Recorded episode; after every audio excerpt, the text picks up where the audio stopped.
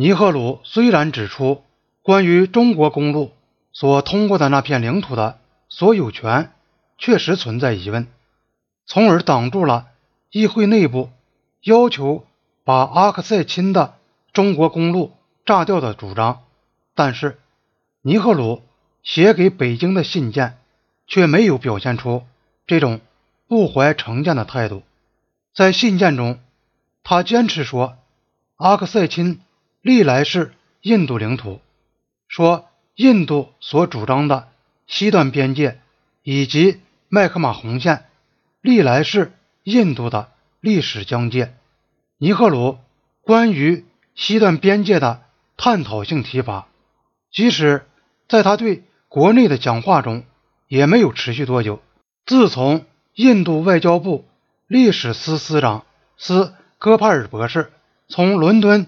回到印度以后，尼赫鲁就改变了提法。戈帕尔并不是一个高级官员，但是受到尼赫鲁的尊重。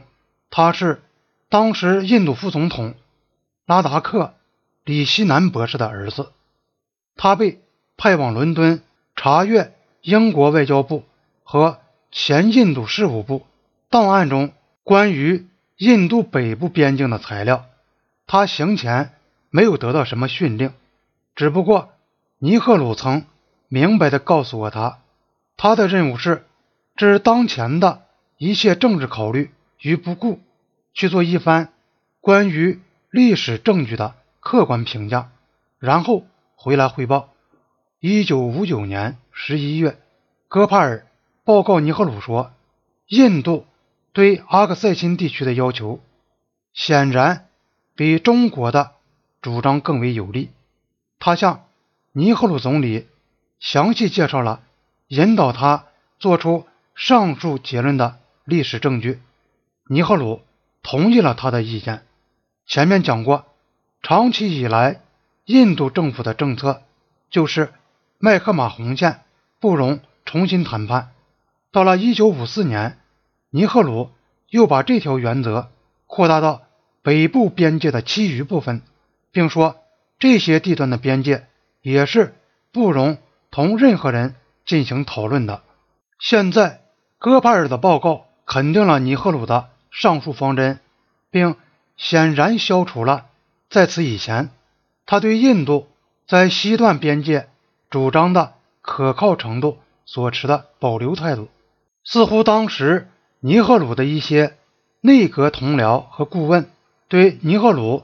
从戈帕尔报告中得出的印度对华政策的结论，感到有些不安。当时，尼赫鲁正在让内阁的外交事务委员会详尽的了解印度如何处理同中国的争端问题。戈帕尔把他调查的结果向该委员会做了口头报告。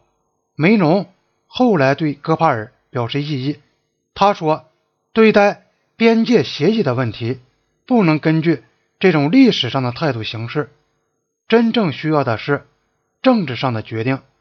内阁的其他部长也明显地感到，业余历史学家尼赫鲁和职业历史学家戈帕尔这两个人正在把印度政府带上了错误的道路。他们也向戈帕尔表示了他们的疑虑，但是。向戈帕尔提意见，那是找错了人。他无权决定政策，而且内阁中谁也不准备站出来同尼赫鲁针锋相对。如果尼赫鲁当初认为同中国协商解决乃是印度的利益所在，并对戈帕尔做出相应指示，戈帕尔也就会为西段边界线的妥协方案。找出历史根据。其实，1899年马继业豆纳勒线就是一条现成的妥协界线。但是这个时候，尼赫鲁对中国的公开评论有了明显的变化。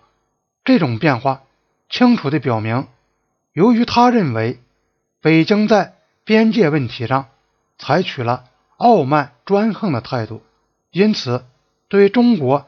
满怀怨恨和猜忌，尼赫鲁认为各国政府之间如要维持良好关系，根本的一条是要互相尊重。九月初，他在议会中讲到：“如果你是软弱的，如果你被认为是一个软弱的国家，就不会有自然的友谊。在弱者和强者之间，在企图欺侮别人的国家和甘愿受欺负的国家之间，不可能存在着友谊。只有在……”人们多少是平等的，在人们互相尊重的时候，他们才是朋友。国家也是如此。在尼赫鲁看来，边境事件和两国外交交涉都说明了，中国非但没有履行他的那种关于友谊的规定，反而利用边界问题建立压倒印度的优势，甚至是支配地位。他在谈到郎酒事件时。顺便表示过这个看法，说中国也许有意那么做，让我们懂得自己是老几，不要自以为了不起。几天以后，他又加重了这个指责。他问道：“今天中国正在出现怎样的情况呢？”